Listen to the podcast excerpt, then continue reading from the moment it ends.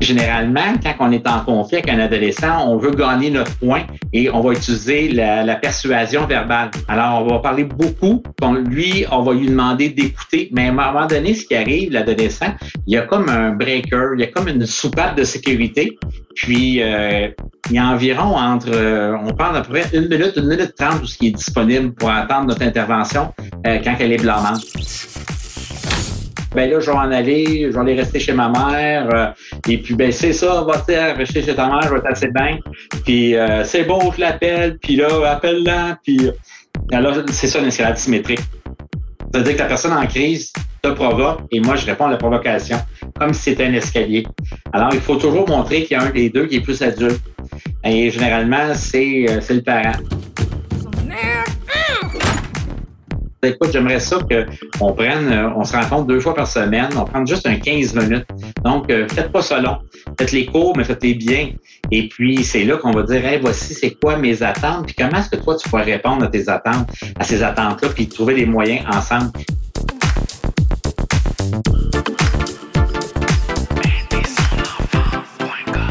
Bonjour et bienvenue à ce nouveau balado Aider-son-enfant.com de concert avec la Fondation Jeune en tête. Je m'appelle Carlo Coccaro et je suis heureux aujourd'hui de m'entretenir virtuellement avec un expert de l'autorégulation des émotions.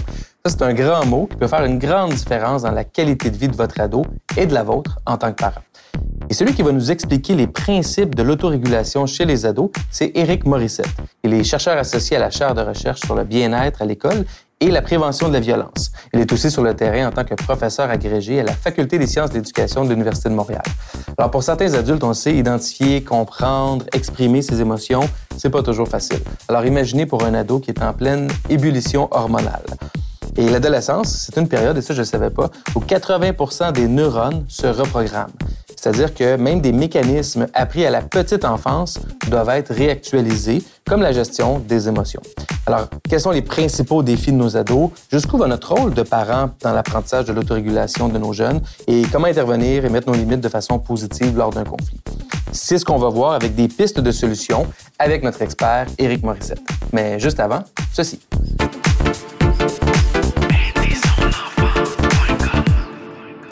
Aujourd'hui, les jeunes font face à de grands défis pour leur santé mentale. La Fondation Jeunes en tête offre depuis plus de 20 ans des ateliers de sensibilisation à la santé mentale dans les écoles secondaires du Québec et propose aujourd'hui aux familles, aux jeunes et au personnel scolaire les trousses pour la santé mentale. Des contenus gratuits, simples et vivants, validés scientifiquement pour faire reculer la détresse psychologique.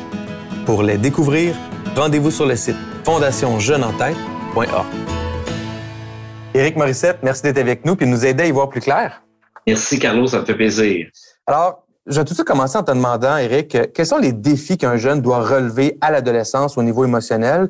Puis, je comprends aussi que c'est une période euh, particulière pour la gestion des émotions. Donc, pourquoi? Puis, qu'est-ce qu'ils vivent, ces jeunes-là? Nos, euh, nos adolescents, puis on est passé par l'adolescence. Donc, effectivement, notre corps se transforme. Donc, on le voit au niveau de, euh, de, différents aspects physiques, mais notre cerveau avec hein, se modifie. Et puis, euh, il y a une partie du cerveau qui est intéressante chez l'être humain, c'est notre cortex, donc le, cortex préfrontal, c'est le réservoir du comportement des émotions. Et euh, celui-ci, si on se rappelle quand il y a eu les discussions concernant la, légalisation de l'utilisation de la marijuana, les psychiatres se sont questionnés à savoir si 18 ans, c'était trop tôt pour Donc, on parlait d'attendre 21 ans ou 25 ans. C'est justement pour protéger le cortex euh, préfrontal qui, lui, va prendre jusqu'à l'âge de 25 ans pour atteindre sa pleine maturité. Chez certains individus, ça va être 21 ans. Il y en a d'autres, on dit, on peut-tu l'épargner, lui? Puis, parce qu'on sait que, que ce soit de l'alcool ou bien euh, des drogues qui sont consommées, ça peut avoir un effet sur cette partie-là. Alors, nécessairement, quand je suis dans l'adolescence, mon cerveau se transforme et lui, c'est le réservoir du comportement, c'est le réservoir des émotions.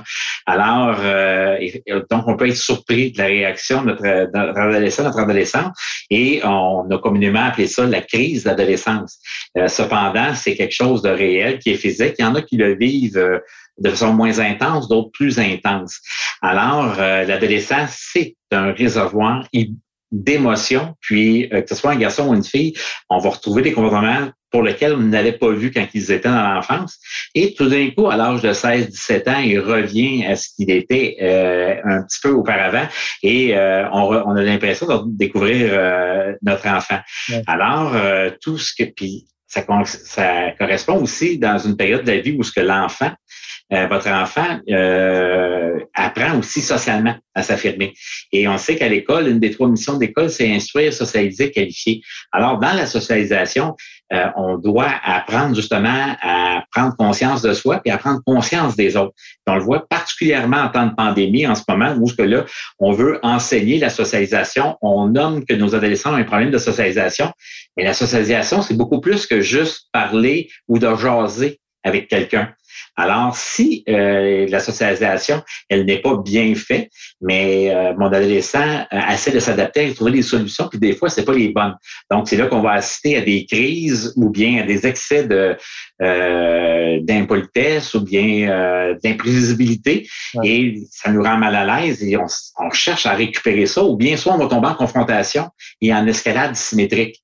Et là, c'est pas une bonne façon de régler un problème lorsque les deux euh, s'affrontent et qu'il y a escalade dans la confrontation. C'est clair. Est-ce que, est-ce que cette abondance d'émotions-là qui vient avec l'adolescence, est-ce que ça joue aussi un rôle positif dans le développement de notre ado?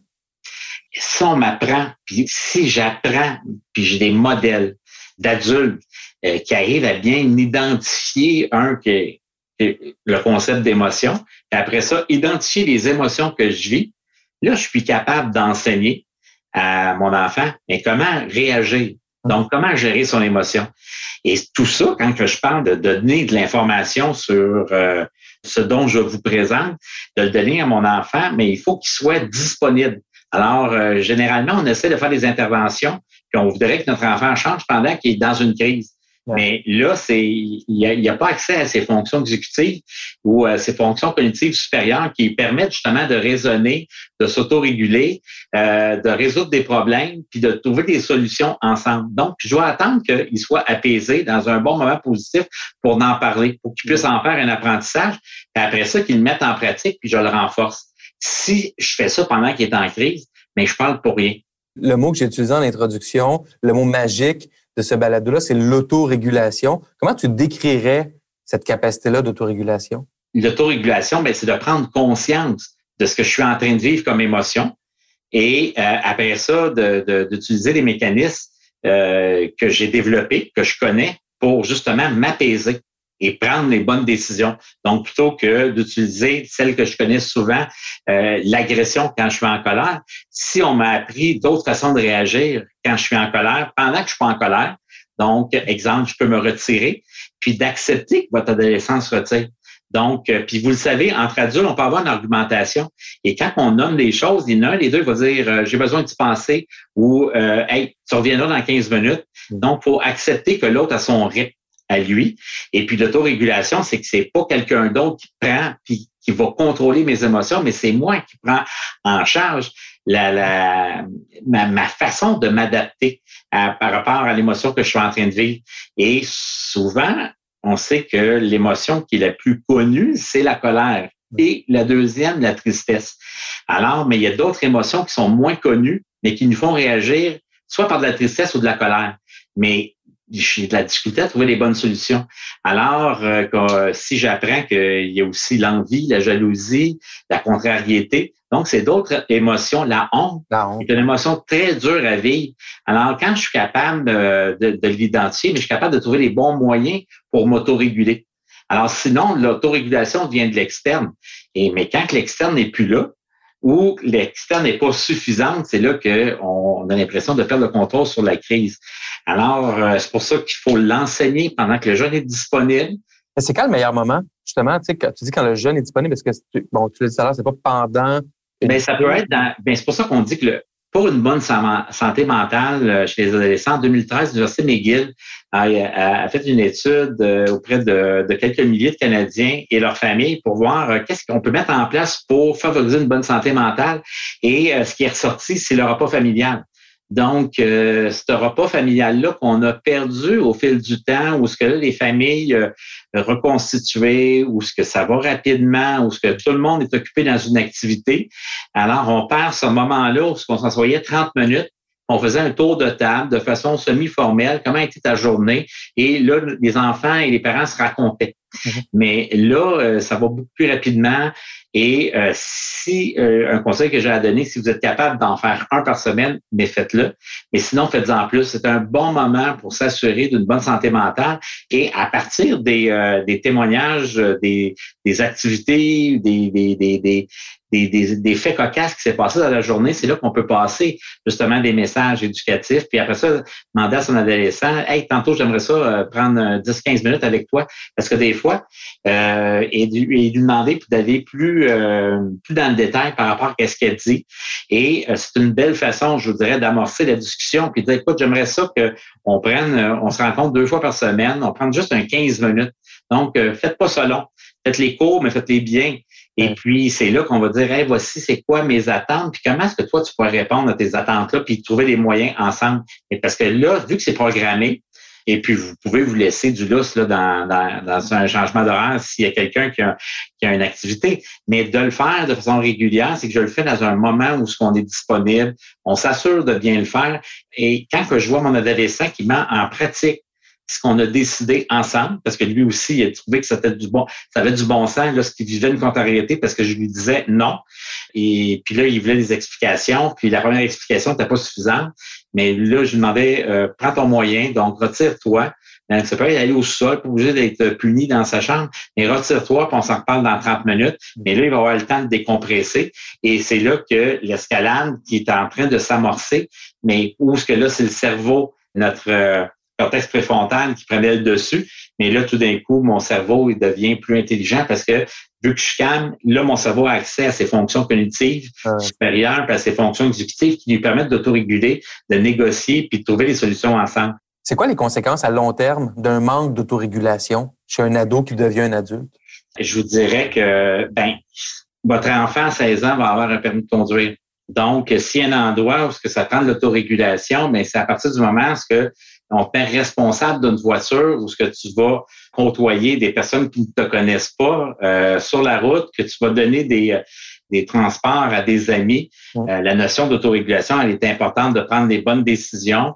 si tu es provoqué, un exemple de rage au volant, comment je vais réagir? Pour prendre des bonnes décisions parce que je vais éviter justement euh, de créer un, incident qui met la vie, ma vie en danger et celle des autres. Mm. Donc, l'autorégulation des émotions est extrêmement importante à partir du moment où j'ai un permis de conduire. Il y a au niveau aussi de cette facilité de se trouver un emploi parce que je vais vivre des contrariétés par rapport à un employeur, par rapport à des collègues, je vais vivre des déceptions. Donc, il faut que je sois euh, habileté où il faut que j'aille chercher de l'aide pour vivre ma déception ou la frustration plutôt que de rager impulsivement. Donc, parce que les réactions impulsives, c'est que je perds mon emploi. Euh, j'ai de la à avoir des relations positives euh, avec mes amis. Donc, l'autorégulation a un impact sur le plan de la socialisation, c'est-à-dire euh, me faire des amis, garder des amis, d'être un, un, compagnon ou une compagnonne qui est, qui est saine quand il est en relation de couple. Mhm. Aussi également, donc parce que les couples se confrontent, mais euh, euh, si je veux éviter à moyen terme là, des, des, des, drames qui peuvent être associés à la, à la violence conjugale. Puis on sait qu'à partir de 18 ans, mais ce qui était des petits problèmes à 12 ans, à 18 ans, je réponds face à la loi. Alors, euh, il y en a beaucoup là, qui ont eu des peines de prison parce qu'ils ont été impulsifs, parce que je me souviens d'un jeune que j'avais lorsque j'étais en centre de réadaptation comme éducateur qui avait volé une vidéo un dimanche après-midi au mois de juillet.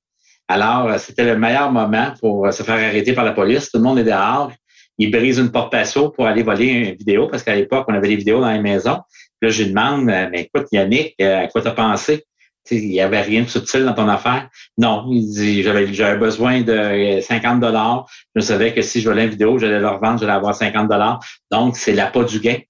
Alors, si je m'auto-régule pas, c'est là que j'ai de la difficulté à, me, à gérer la privation et à, faire les efforts nécessaires pour aller chercher 50 dollars pour m'offrir euh, le plaisir que je désire avoir. Mm-hmm. Donc, euh, si je m'auto-régule pas, mais je suis impulsif, je prends des mauvaises décisions, je me mets les pieds dans les plats. Donc, il y a beaucoup de, de, prisonniers là, qui se sont mis les pieds dans les plats parce que il y a les émotions du plaisir euh, ont pris le, dessus sur des émotions qui sont beaucoup plus euh, rationnelles, qui vont éviter que je me mette euh, en difficulté. OK. Puis si on veut pas que nos ados aillent en prison, quels sont les exemples de, as-tu des exemples de phrases à nous donner pour les, leur apprendre à s'autoréguler, à verbaliser leur colère, leur peine, leur déception, leur envie, la jalousie?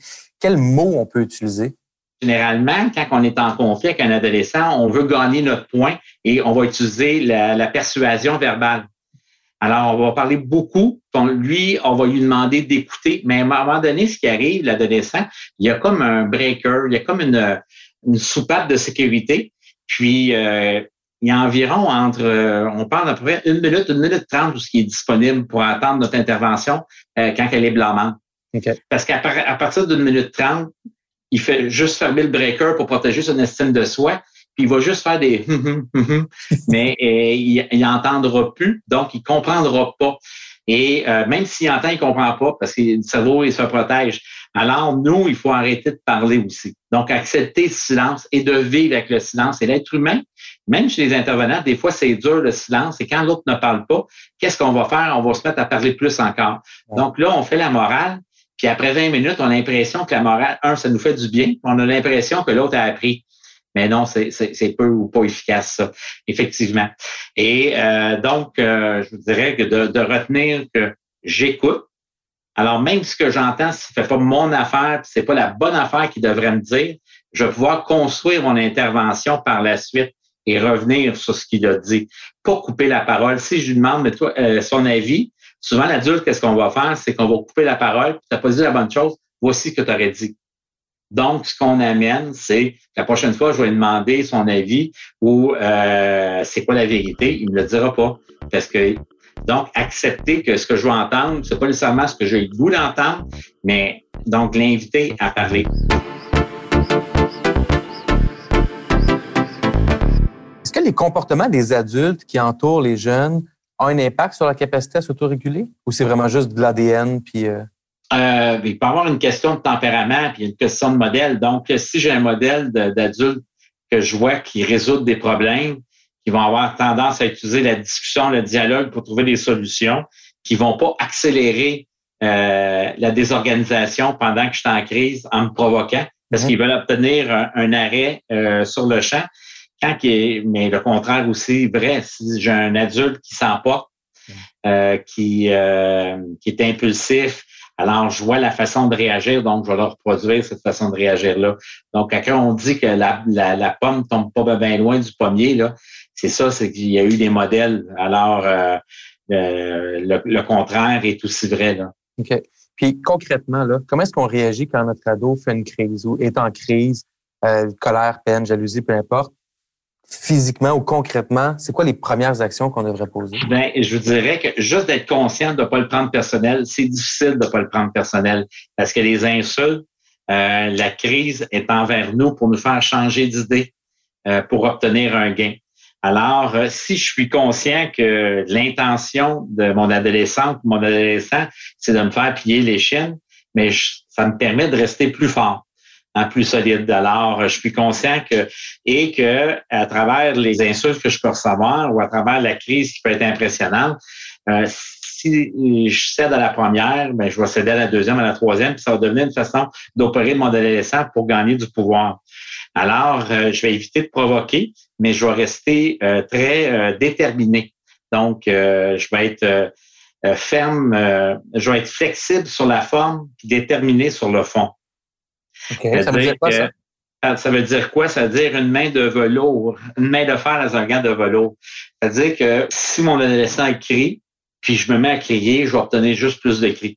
Alors, un, il faut que je sois conscient que moi, il faut que je reste en contrôle de mes émotions, même si j'ai le goût de réagir. Puis si vous perdez le contrôle, c'est correct. Acceptez-le, c'est normal. Puis après ça, d'arriver 15 minutes après, puis dire euh, Hey, je m'excuse, je me suis emporté quand vous faites ça, vous êtes en train de montrer à votre adolescent comment s'excuser. Et là, lui, il va le reproduire par la suite. Donc, si on veut enseigner à un adolescent, un adolescent à s'excuser après qu'il a été trop loin, il faut d'abord nous le faire. Et c'est pas un signe de faiblesse. Ce C'est pas un signe de faiblesse s'excuser, c'est un, un, signe de force s'excuser. C'est de reconnaître, puis voici ce que j'aurais dû faire, puis ce que je vais faire la prochaine fois. Mais les émotions étaient trop fortes, puis j'ai dit quelque chose que je voulais pas te dire. Alors, je suis désolé. Et là, vous allez voir, il n'y a pas un enfant qui va sortir en disant, la plupart du temps, l'enfant va vous dire, non, non, c'est correct. Euh, Alors, donc, mais vous êtes en train de, de, de, modeler. Alors, si je suis conscient que je vais être interpellé par les émotions, mais que peu importe l'adulte qui serait là, il recevrait les mêmes émotions. Ça me permet de dépersonnaliser. Je vous dis pas que ça sera pas, que ça va être facile. Ça va être difficile. Mais d'une fois à l'autre, la crise va se diminuer, les insultes vont se diminuer parce qu'ils voient que ça vous atteint pas. Un des défis des familles aussi, c'est euh, c'est mon cas. Moi, moi j'ai trois garçons qui sont dans un, groupe d'âge de, 5 ans d'écart à peu près. Puis quand, euh, quand il y a une crise avec un, une autre des préoccupations que les parents de fratrie ont, c'est protéger les autres aussi. Comment est-ce qu'on réussit à gérer la crise de un, puis à lui laisser de l'espace, mais en même temps en se disant, je veux protéger les oreilles puis les comportements des autres qui n'ont pas à subir la crise de un ou l'autre des frères ou des sœurs? Est-ce qu'il y a une façon de faire qui est optimale? Un, c'est euh, ceux qui sont le plus propices à bien agir, c'est ceux qui sont pas en crise. Donc, eux, je peux leur donner une consigne. S'il vous plaît, voulez-vous vous retirer au sous-sol? Ou aller au salon pendant que je gère qu'est-ce qui se passe euh, au sous-sol, ou bien euh, juste vous retirer dans votre chambre, aller lire, euh, puis finissez ce que vous avez à faire. Puis après la crise, vous allez pouvoir leur revenir. Donc, donc, ils vont être capables de le faire. Parce qu'eux ne sont pas en crise, ils refuseront pas. Et puis, vous allez aider papa quand vous allez faire ça. Alors, on va le faire aussi en salle de classe, parce qu'un jeune va se plutôt qu'essayer de transporter l'élève, de changer d'environnement, on va demander aux autres élèves ça vous tente d'aller voir ailleurs, puis de faire quelque chose d'autre pendant qu'on s'occupe de lui? Et puis, euh, ça enlève un public aussi également euh, à la personne qui est en crise.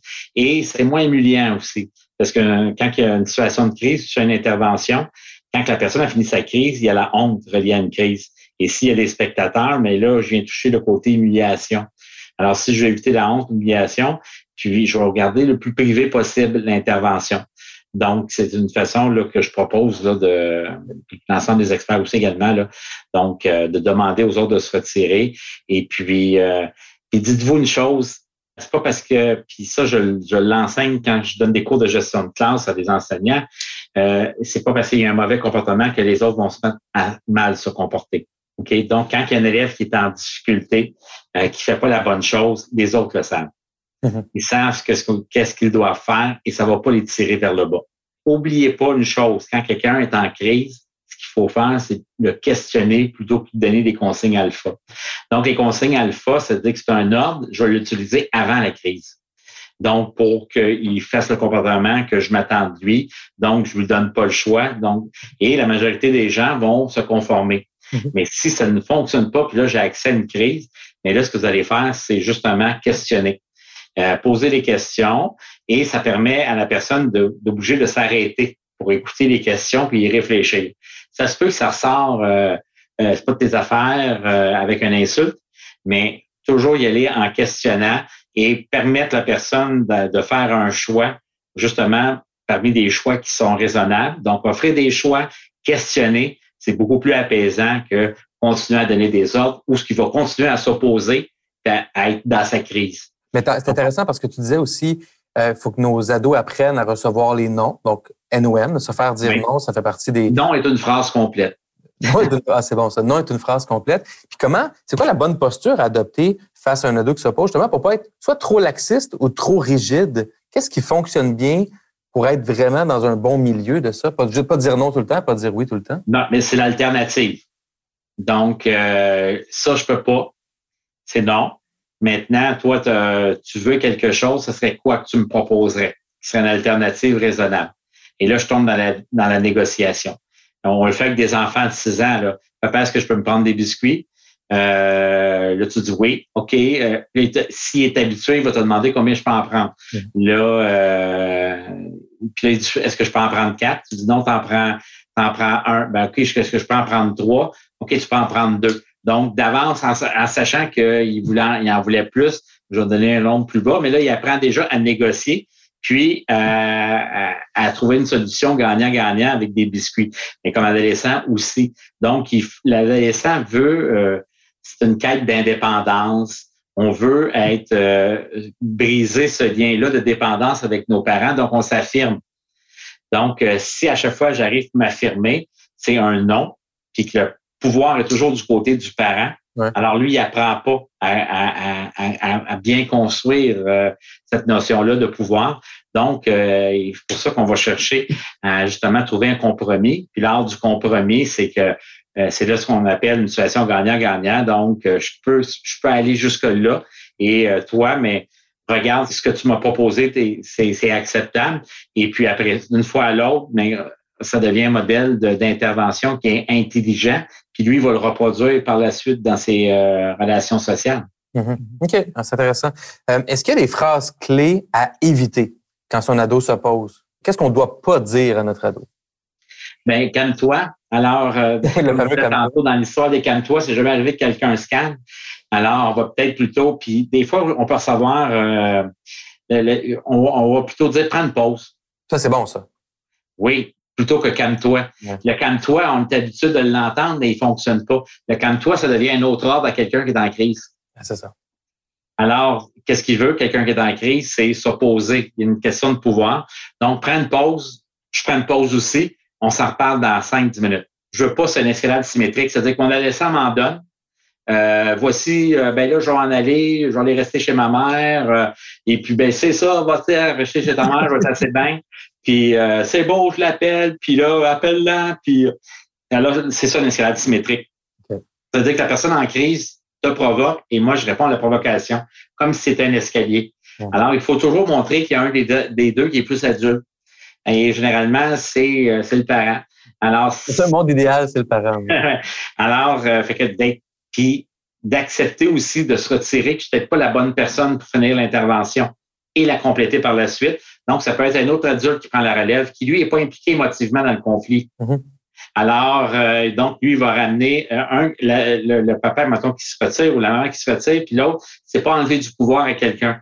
L'autre est, retourné, euh, récupérer, faire ses, ses, émotions pour venir terminer après ça. et quand un jeune s'oppose et est en crise, il veut surtout pas donner le pouvoir à l'autre qui a gagné. Alors, c'est pour ça que la crise va continuer de s'accentuer et le jeune va accepter justement de, revenir à son calme quand c'est une personne qui n'est pas impliquée dans le conflit parce qu'il ne perdra pas la face. OK. Ma dernière question, Eric, c'est est-ce qu'il y a certaines activités ou habitudes de vie qui peuvent aider notre ado à s'autoréguler? Je pense au sport ou à d'autres saines habitudes de vie qu'on peut avoir. Bien, on sait que quand on parle de, gestion des émotions, c'est une des cinq composantes de la compétence, de la compétence sociale, qu'on appelle les compétences sociales et émotionnelles. Et il a identifié ses émotions, gérer ses émotions, c'est une de ces cinq composantes-là.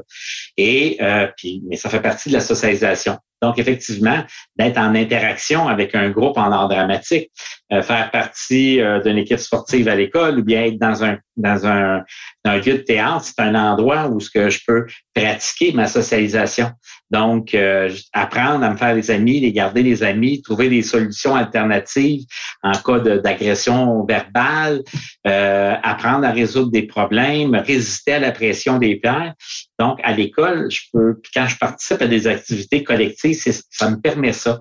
Il y a, une, j'ai assisté à une présentation d'une thèse euh, où l'étudiante elle avait fait, s'était préoccupée à savoir est-ce que les enfants qui font du sport collectif sont plus ou moins victimes d'intimidation, donc que d'autres élèves. Puis effectivement, le, elle, dans, dans sa thèse, elle arrivait à la conclusion euh, que les, les enfants qui étaient dans des, euh, des équipes sportives étaient moins victimes d'intimidation. parce que tu développes une confiance en toi euh, par rapport aux autres. Tu apprends aussi à, t'affirmer et à te défendre quand quelqu'un euh, euh, puis c'est encadré par des adultes.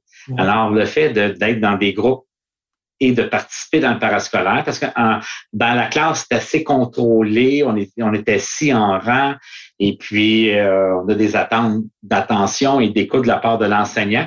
C'est dans les dans la socialisation que j'ai besoin là que mon enfant et donc de l'inscrire. Alors c'est pas juste au sport, mais de l'inscrire dans d'autres activités qui lui permet justement de pratiquer, d'être en relation.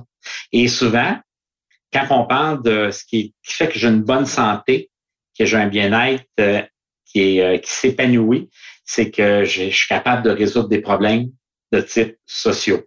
Et la résolution de problèmes, chez l'être humain, sur le plan psychologique, on appelle ça la résilience. Et la résilience, euh, je peux développer la résilience chez quelqu'un qui en a plus ou moins en étant un modèle ou un adulte de résilience pour un enfant. Donc, c'est pas nécessairement le parent qui peut l'être, mais parfois, ça pourrait être un éducateur, ça pourrait être un enseignant et ça pourrait être un entraîneur sportif ou mon enseignant de guitare qui m'apprend, lui, à travers des interventions, des anecdotes, une rencontre, comment développer ma résilience. Ma résilience, ma capacité de rebondir lorsque je vis des situations difficiles. Puis j'ai besoin, par exemple, d'avoir des modèles de résilience pour être, puis que les personnes me renforcent, puis qui m'acceptent, puis qui me jugent pas, puis qui mhm. acceptent que je, que je fasse une erreur, puis qui, qui, donc ça devient important pour un adolescent parce que mes, mes parents vont m'aimer envers et contre tout. Alors quand ça, quand j'ai, je suis estimé par un autre adulte, mais ça contribue à m'affirmer puis à alimenter mon sentiment d'importance. Donc, je suis pas juste important pour mes parents, mais je suis important pour les autres adultes. Alors, euh, c'est pour ça que je vous dirais que si on veut s'assurer de prévenir, euh, il faut euh, stimuler nos, nos, jeunes, puis prendre conscience qu'il y a d'autres adultes alentours qui peuvent contribuer à leur résilience, à leur bonne santé mentale, au bien-être. Tout ça passe par l'identification et la gestion des émotions. Éric Morissette, merci beaucoup. Merci, Carlo. C'est un plaisir.